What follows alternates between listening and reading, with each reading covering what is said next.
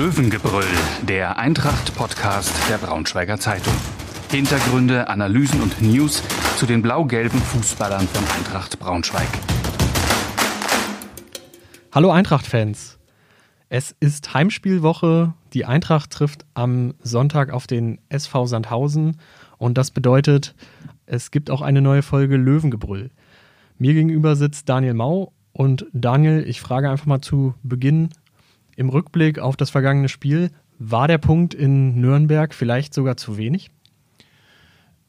Ähm, nein, würde ich nicht sagen, Lars. Also ich glaube, dass, ähm, wenn man auf die Tabelle blickt, klar könnte man so sagen, dass das äh, war ein bisschen wenig. Äh, Sandhausen hat gewonnen, man ist jetzt auf den direkten Abstiegsplatz gerutscht. In der Gesamtsituation muss man aber, glaube ich, sagen, die Eintracht hat ähm, auswärts einen Punkt mitgenommen. Das ist okay. Man hatte natürlich mit dem ersten so ein bisschen auf den ersten Auswärtssieg spekuliert oder auch gehofft. Ähm, das ist verständlich. Irgendwann muss der auch kommen. Äh, in der Gesamtschau ist es ja aber so, dass man jetzt in, in zwei Spielen vier Punkte geholt hat. Ähm, das ist ähm, eine ordentliche bis gute Ausbeute. Damit ähm, hat man jetzt, sage ich mal, einen guten Start in diese, diese entscheidenden Wochen gelegt. Das war, glaube ich, sehr wichtig. Ähm, Gerade dieser, dieser Sieg gegen Regensburg und dass man dann ähm, auswärts in Nürnberg nachgelegt hat. Das Spiel war nicht schön, aber zumindest ähm, hat man jetzt auch keine schlechte Eintracht-Mannschaft gesehen, wieder sehr stabil. Und von daher glaube ich, dass dieser Punkt schon ähm, viel wert ist. Und ja, man ist jetzt praktisch ähm, ja, im Gleichstand mit Sandhausen. Und von daher, hm, die Verantwortlichen haben es ja auch ein paar Mal, paar Mal gesagt, im Endeffekt so viel an der Situation wäre jetzt auch nicht, hätte sich nicht geändert. Klar, wenn jetzt Sandhausen ähm, verloren hätte und man hätte in Nürnberg gewonnen, dann, dann hätte man vielleicht so ein kleines Polster, aber auch selbst dann wäre aber dann, die Lage fatal. Ne? Dann wäre ja auch wieder Osnabrück weg. Genau, also von daher denke ich mal, dass das ähm, schon einfach ähm, so für die Gesamtsituation vielleicht sogar besser war, weil man jetzt mehrere Teams ähm, ja, rangezogen hat. Äh, mehrere Teams kämpfen um diese Plätze 14, 15, wenn man vielleicht noch Darmstadt dazu zählt. Die Nürnberger sind auch nicht weggezogen, muss man sagen. Das war ja der, das war für die die große Chance. Die hätten die Braunschweiger, wenn ich jetzt richtig rechne, glaube ich, auf neun Punkte dann sogar äh, distanzieren können. Äh, jetzt sind es sechs, das ist auch ein gutes Stück, aber ähm, natürlich auch noch in Reichweite. Also die, die können sich, glaube ich, noch nicht sicher sein.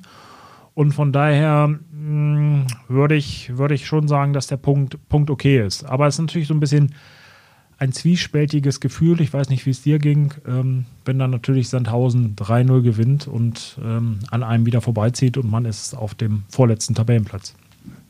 Naja, im Vergleich zum Spieltag davor hat es weniger Spaß gemacht. Sowohl das Eintracht-Spiel als auch die Ergebnisse der anderen. Das, das muss man echt sagen. Ich fand, ähm, da haben zwei Mannschaften gegeneinander gespielt, die, die keinen Fehler machen wollten, die, die sehr wenig auch gewagt haben.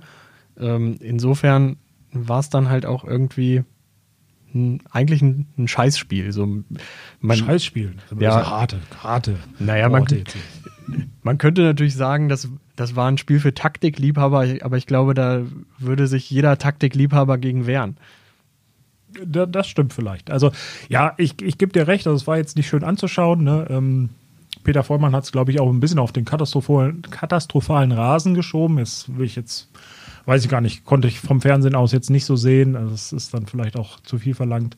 Ähm, aber klar, sie, normal sind ja auch diese Spiele so. Im Abstiegskampf, da, da geht's jetzt, wird jetzt kein Schönheit, da geht es jetzt nicht um den Schönheitspreis, sondern ähm, da geht es um Ergebnisse und von daher äh, dementsprechend war auch so ein bisschen das Spiel geschehen. Aber ich glaube, das wissen die Bayer Eintracht auch schon, dass das jetzt nicht das Gelbe vom Ei war.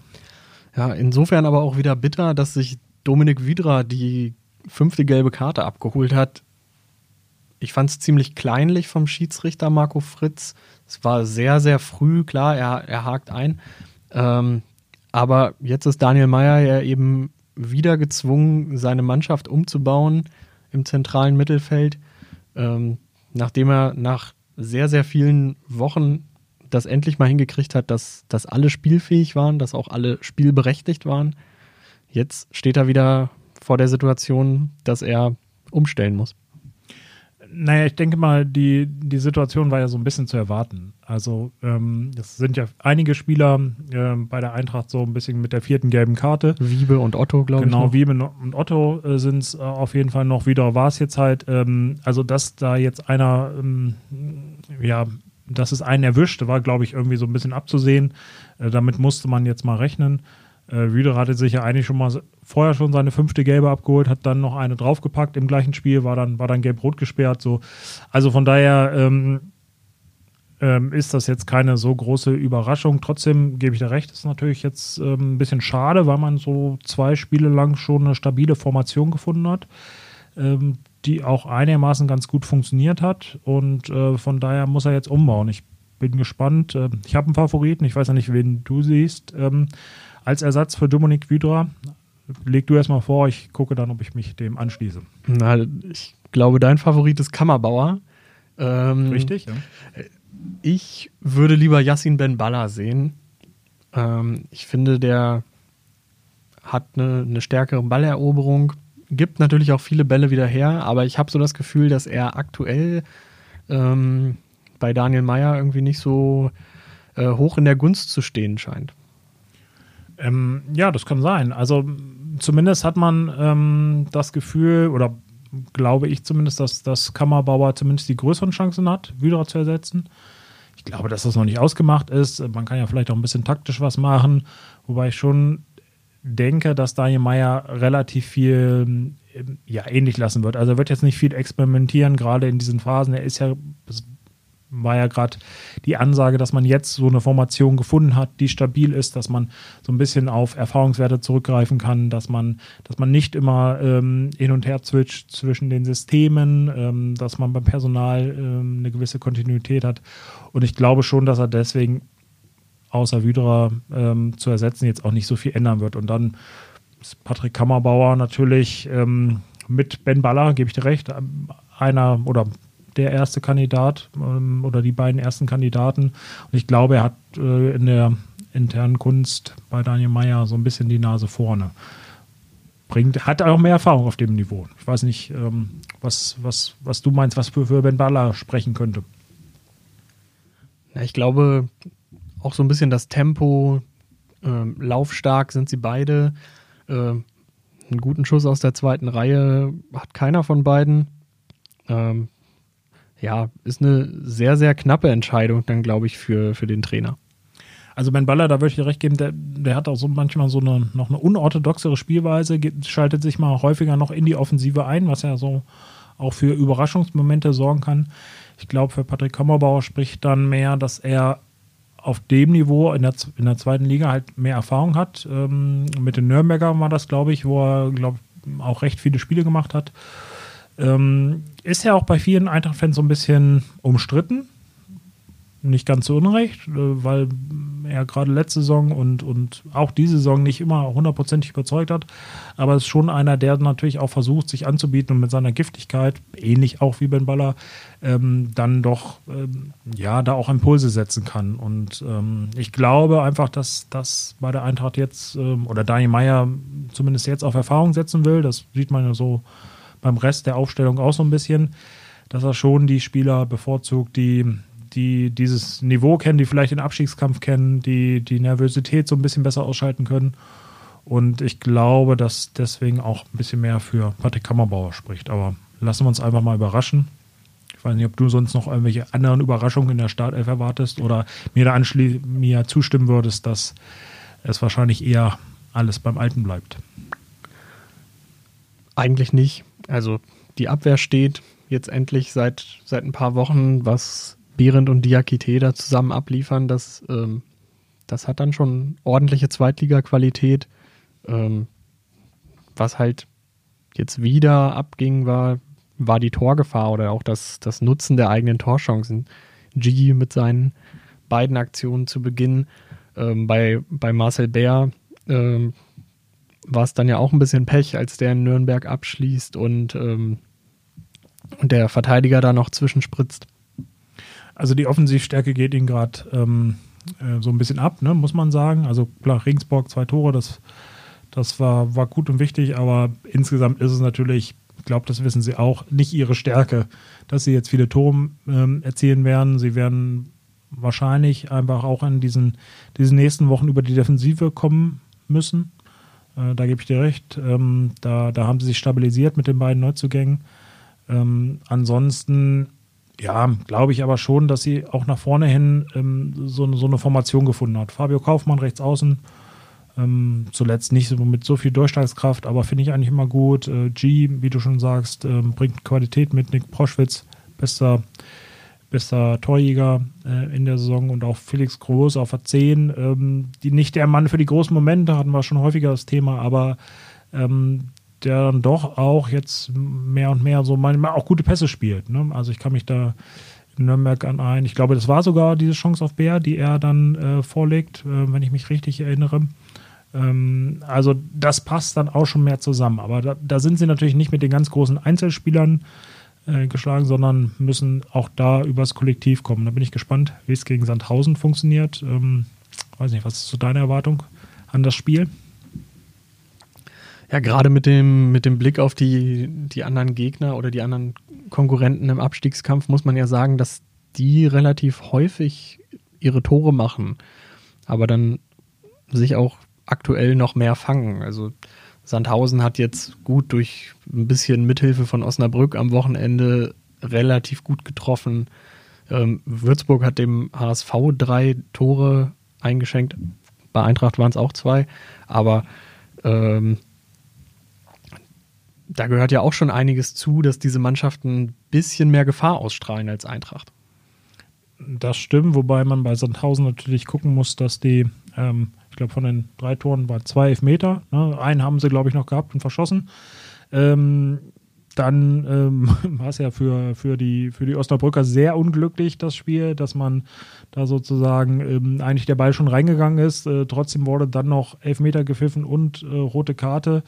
Der Elfmeter wird verwandelt, also schlechter kann es ja nicht laufen. Also Sandhausen kann ich so ein bisschen schwer einschätzen, muss ich sagen. Also das ist ähm, eigentlich eine Mannschaft, die, die eine, im Kader eine gewisse Qualität hat. Ähm, so ein bisschen, äh, Björn Behrendt hat es bei uns auch jetzt im, im Gespräch irgendwie gesagt, also das ist nicht mehr dieses, dieses Sandhausen wie die vergangenen Jahre, die über Erfahrung, über eine stabile Defensive, über Kampf kommen. Ähm, jetzt haben sie vielleicht einen anderen Fokus gesetzt und ähm, so ein bisschen die DNA leicht verwischt. Ähm, ich weiß nicht, ich glaube, die Eintracht hat ganz gute Chancen ähm, am Sonntag. Das ist ja auch diese Aussage von mir aus der allerersten Folge, die mich hier Woche für Woche verfolgt. ich, ich habe es nicht angesprochen. Ja, dass, dass, ich gesagt habe, der SV Sandhausen gehört für mich eher zu den Teams, die vielleicht auch mal nach oben gucken.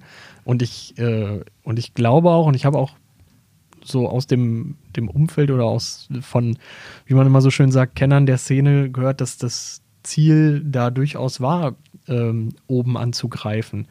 Ähm, mit, mit Spielern, die ja, die ja doch ein, über das Spielerische wahrscheinlich genau, kommen, ne? die, die ein anderes Profil auch hatten als die, die sie sonst geholt haben, die, die einen anderen Namen hatten. Sonst hat sich der SV Sandhausen ja sehr, sehr auf dieses Kollektiv berufen, war dadurch immer sehr unangenehm. Jetzt sind da viele Spieler über 30 hingewechselt, ähm, viele Anführer und mit äh, mit diesen Neuzugängen scheint, scheint das Teamgefüge irgendwie aus den Fugen geraten zu sein und ähm, ich vermute, dass es deswegen phasenweise nicht lief und die auch schon jetzt den dritten Trainer in dieser Saison an der Seitenlinie mhm. stehen haben.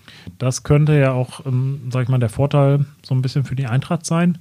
Ähm, also jetzt nicht, dass, dass die den dritten Trainer haben, sondern dass, dass die Eintracht natürlich ähm, einfach ja, gefestigt ist. Man wusste von Anfang an, es geht ähm, eigentlich nur um den Klassenerhalt. Ähm, das hat auch ein bisschen gedauert, bis man da so eine, so eine funktionierende Formation gefunden hat, aber die, die, die Braunschweiger sind jetzt halt schon ziemlich lange unten drin und ähm, das hat, glaube ich, schon ein bisschen das Bewusstsein geschärft. Und da würde ich dir recht geben, Sandhausen, die haben vielleicht ein bisschen nach oben geguckt. Ähm, es war vielleicht ist auch ein bisschen Glück, dass ich da Sandhausen am Anfang der Saison etwas schlechter gesehen habe.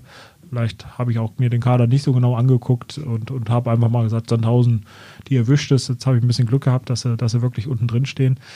Ähm, also da, da, diese veränderte ja, Kaderstruktur kann, glaube ich, schon eine Rolle bei denen spielen, dass, dass es das nicht so funktioniert. Und wenn du dann unten reinrutscht, äh, ist es, glaube ich, schwieriger, als wenn du dann äh, wie die Eintracht ähm, von Anfang an weiß, dass das ums Überlegen, ums Überleben kämpft und ähm, ähm, da ist, glaube ich, ein bisschen ein kleiner Vorteil auf Braunschweiger Seite. Ja, wobei Sandhausen ja auch schon lange da unten drin steht. Also ich glaube, da sind beide Teams irgendwie, ähm, sind beide Teams auf jeden Fall ähm, gewarnt. Ähm, da sehe ich den, das viel, viel größere Problem beim VfL Osnabrück. Die haben ähm, eine super Hinrunde gespielt, sind super gestartet und haben jetzt neun das, Spiele, das neun Spiele, neun Spiele in Folge verloren. Ähm, neun Spiele in Folge nicht gewonnen, auf jeden Fall. Und ähm, wenn jetzt der Trainerwechsel, heute wurde Markus Feldhoff vorgestellt als neuer Trainer, wenn der nicht zündet, dann rauschen die ab und das ist natürlich für die Eintracht auch nochmal eine große Chance, dass sie ein Team hinter sich lassen können, neben Würzburg, die man einfach hinter sich lassen muss, weil wenn man das nicht schafft, dann hat man es auch nicht verdient, diese Klasse zu halten. Zu deiner Ehrenrettung muss ich ja sagen, dass du, glaube ich, Osnabrück als äh, einer der Konkurrenten der Eintracht um den Klassenerhalt, also schon in den Abstiegskampf, ähm, glaube ich, getippt hast. Ne? Also von daher, auch da, Chapeau, lag es ja nicht ganz falsch. Und ich glaube, da habe ich bei Osnabrück, äh, war ich gar nicht so dabei, habe ich, glaube ich, noch am Anfang gedacht, naja, sie sind ja ganz gut gestartet, das könnte ja eine gute Saison werden, da habe ich mich dann ein bisschen getäuscht. Also von daher ausgeglichen, würde ich sagen. Ähm, Vielleicht mal zur, zur Lage der Eintracht so ähm, abseits des Platzes. Es gab ähm, in der vorletzten Woche gab es einen Schrieb der, der Ultras an die Vereinsführung, an die Fans, an die Sponsoren der Eintracht, der ganz schön für Wirbel gesorgt hat. Daniel, du warst mehr im Thema als ich, ähm, muss ich gestehen. Zumindest was die Berichterstattung betrifft, magst du äh, uns hier nochmal abholen? Ja, es ist ja ein sehr komplexes äh, Thema. Also, ähm, ich meine, in diesem, diesem äh, ja, Brandbrief oder Schreiben, Aufruf, wie man es auch mal nennen will, das hängt ja so ein bisschen auch von der Bewertung ab, ähm, wurden ja viele Themen aufgegriffen. Also da ging es um die sportlichen Leistungen, dann ging es um eine Vertragsverlängerung von Peter Vollmann, ähm, dann ging es um Aufsichtsrat, Präsidium, Kommunikation, Marketing. Also sehr viele verschiedene Bereiche wurden da angesprochen, die kritisiert wurden. Ähm, ich finde, bei ein paar Punkten muss man auch sagen, vielleicht zu Recht. Ähm, ähm kann man das anstoßen, kann man kritisch sehen, ähm, würde ich, würde ich gar nicht ausschließen.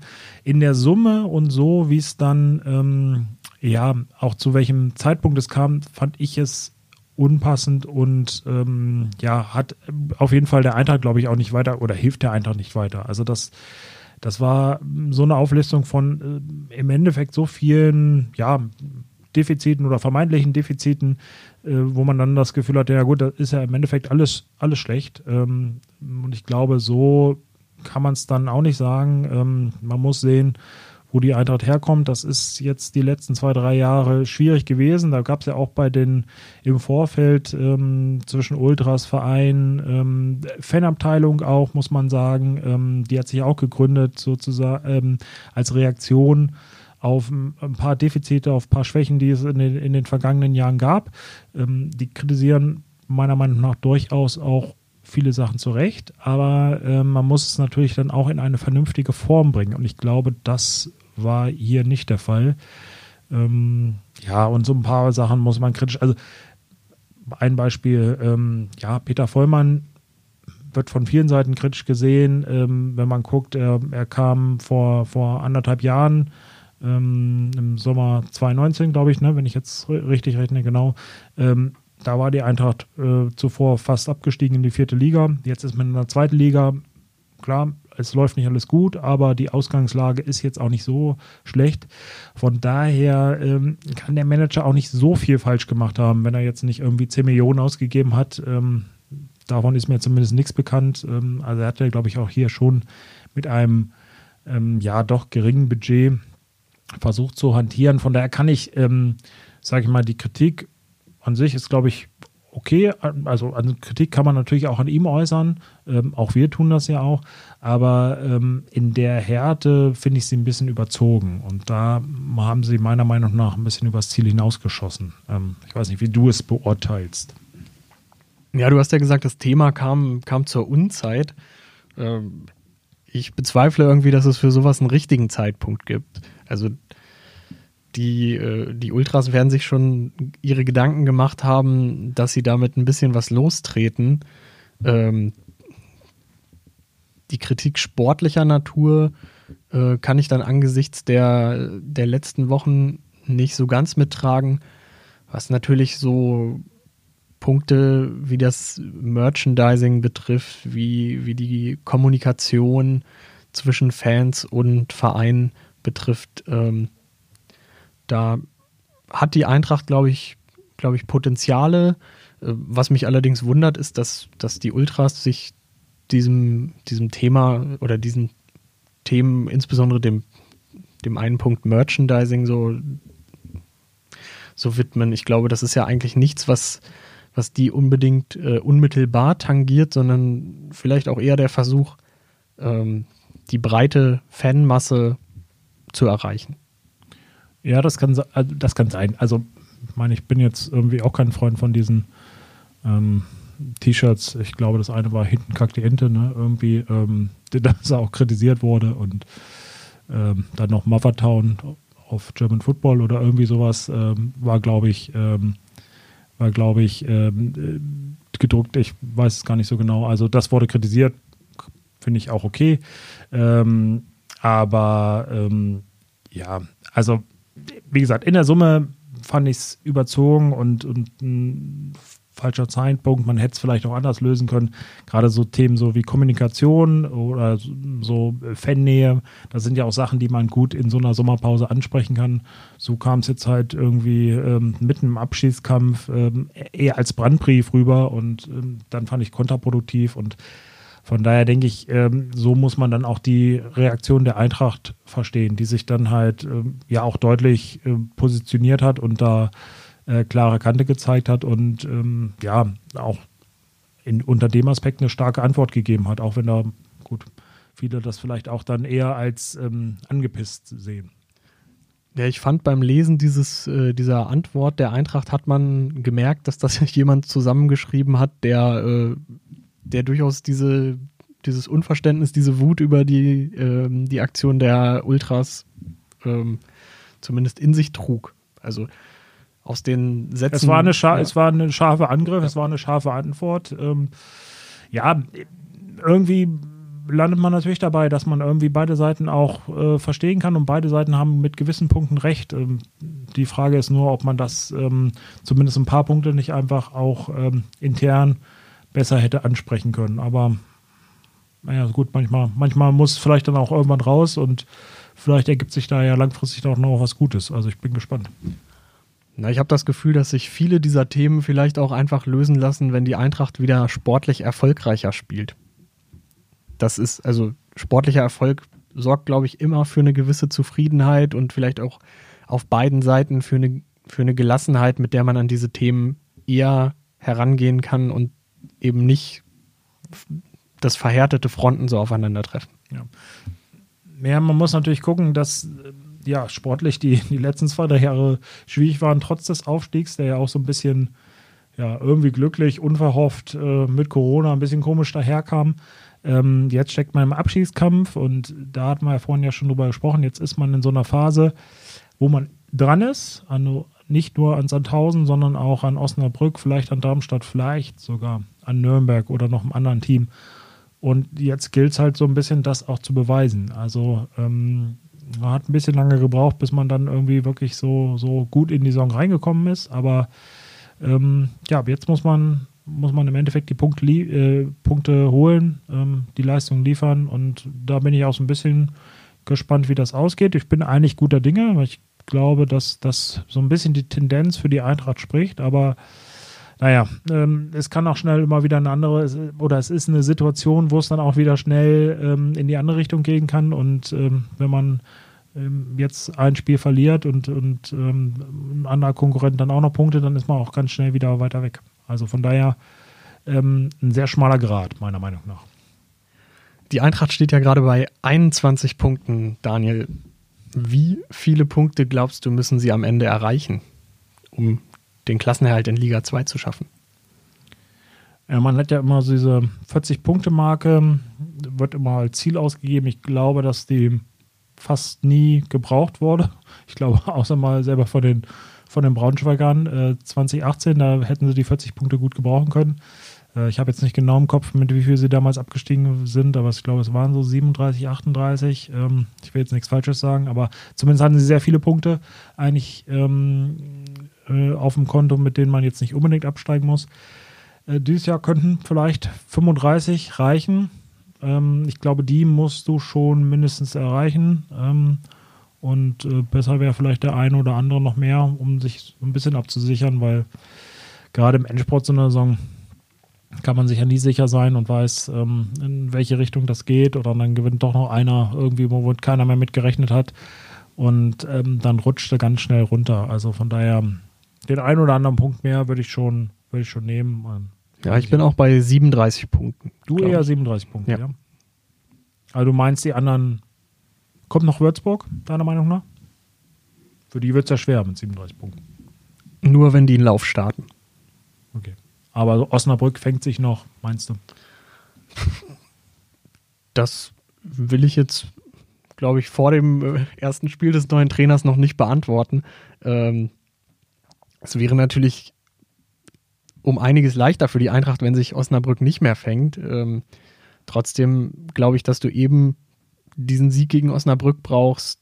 Bestenfalls schlägst du Darmstadt zu Hause, du schlägst am besten äh, Sandhausen jetzt am Wochenende zu Hause, Würzburg kommt noch, dann äh, wären das bei vier Spielen zwölf Punkte mehr. Dann fehlt aber immer noch ein bisschen was. Ähm, von daher muss die Mannschaft einfach dann Woche für Woche das abrufen, was sie zum Beispiel gegen Regensburg abgerufen hat, in Teilen gegen Nürnberg abgerufen hat. Und ähm, das wird, glaube ich, dann auch jetzt gegen Sandhausen ein, ein Schlüssel. Aber es wird natürlich ein, ein, hartes Ding. Also es ist jetzt schon wieder so ein Spiel, wo die Mannschaft unter Druck eigentlich steht. Ähm, sie muss punkten gegen den direkten Konkurrenten, um nicht wieder ins Hintertreffen zu geraten, um nicht wieder irgendwo hinterher zu rennen. Und natürlich ist es auch ein Stück weit für, für den Trainer eine wichtige Partie, um nachdem er jetzt ein bisschen für Ruhe gesorgt hat mit Ergebnissen, nicht schon wieder dieser Diskussion ausgesetzt zu sein. Das stimmt, aber man hat ja eigentlich das Gefühl gehabt, immer wenn diese Spiele kamen, hat die Eintracht das eigentlich ganz gut hinbekommen. Äh, die, ähm, die Mannschaft hat dann geliefert. Ja, also ich, ich glaube schon, dass, dass ähm, das Team und Daniel Meyer da ähm, so ein bisschen ja, die Erfahrung jetzt einfach haben, dass sie diese Situation durchstehen können und dass ihnen das ähm, am Sonntag auch Ruhe geben wird, die, glaube ich, nötig ist und äh, das nötige Selbstvertrauen. Von daher bin ich optimistisch und ja, ich würde mal fast sagen, es wird ein ähnliches Spiel wahrscheinlich wie gegen Nürnberg äh, oder auch Regensburg, äh, wo was er am Anfang auch äh, so in eine andere Richtung hätte ausschlagen können. Gerade erste Halbzeit, wenn man mal an die Chancen der Regensburger zu, zurückdenkt. Ähm, von daher denke ich, ähm, wird, wird auch nicht der größte spielerische Schmaus werden, aber am Ende steht ein 2-1-Sieg der Eintracht. Ich weiß nicht, was ist dein Tipp? Ja, ich habe gesehen, einer der zahlreichen Sandhäuser Stürmer, äh, Patrick Schmidt, der ja im Sommer auch hier so ein bisschen im Gespräch war. Mal war, Kandidat, genau. War ja. mal Kandidat, äh, hat sich jetzt verletzt, Mittelfußbruch, fällt also in Braunschweig aus. Der war die letzten Wochen, auch wenn er oft von der Bank gekommen ist, nicht so ganz schlecht drauf. Trotzdem haben die da vorne noch Kevin Behrens drin, die haben Keita Ruel im Kader. Äh, Julius Biada ist nicht mehr hat, glaube ich, nicht mehr so genau, häufig gespielt. Der ne? war zuletzt so. auch verletzt, hat jetzt gegen Osnabrück wieder auf der Bank gesessen. Mhm. Alexander ähm, Esswein. Alexander ähm. Esswein, Diekmeyer, Contento, also das ist schon eine hohe individuelle Qualität, äh, die man davor findet. Ähm, nichtsdestotrotz glaube ich, dass die Eintracht das wuppt und knapp mit 1 zu 0 gewinnt. Dann sind wir zumindest auf ähnlicher Wellenlänge. genau. Tipps. Okay, dann sind wir ja am Ende. Euch viel Spaß beim Spiel und bis zum nächsten Mal beim Löwengebrüll. Mehr Podcasts unserer Redaktion finden Sie unter braunschweiger-zeitung.de slash podcast.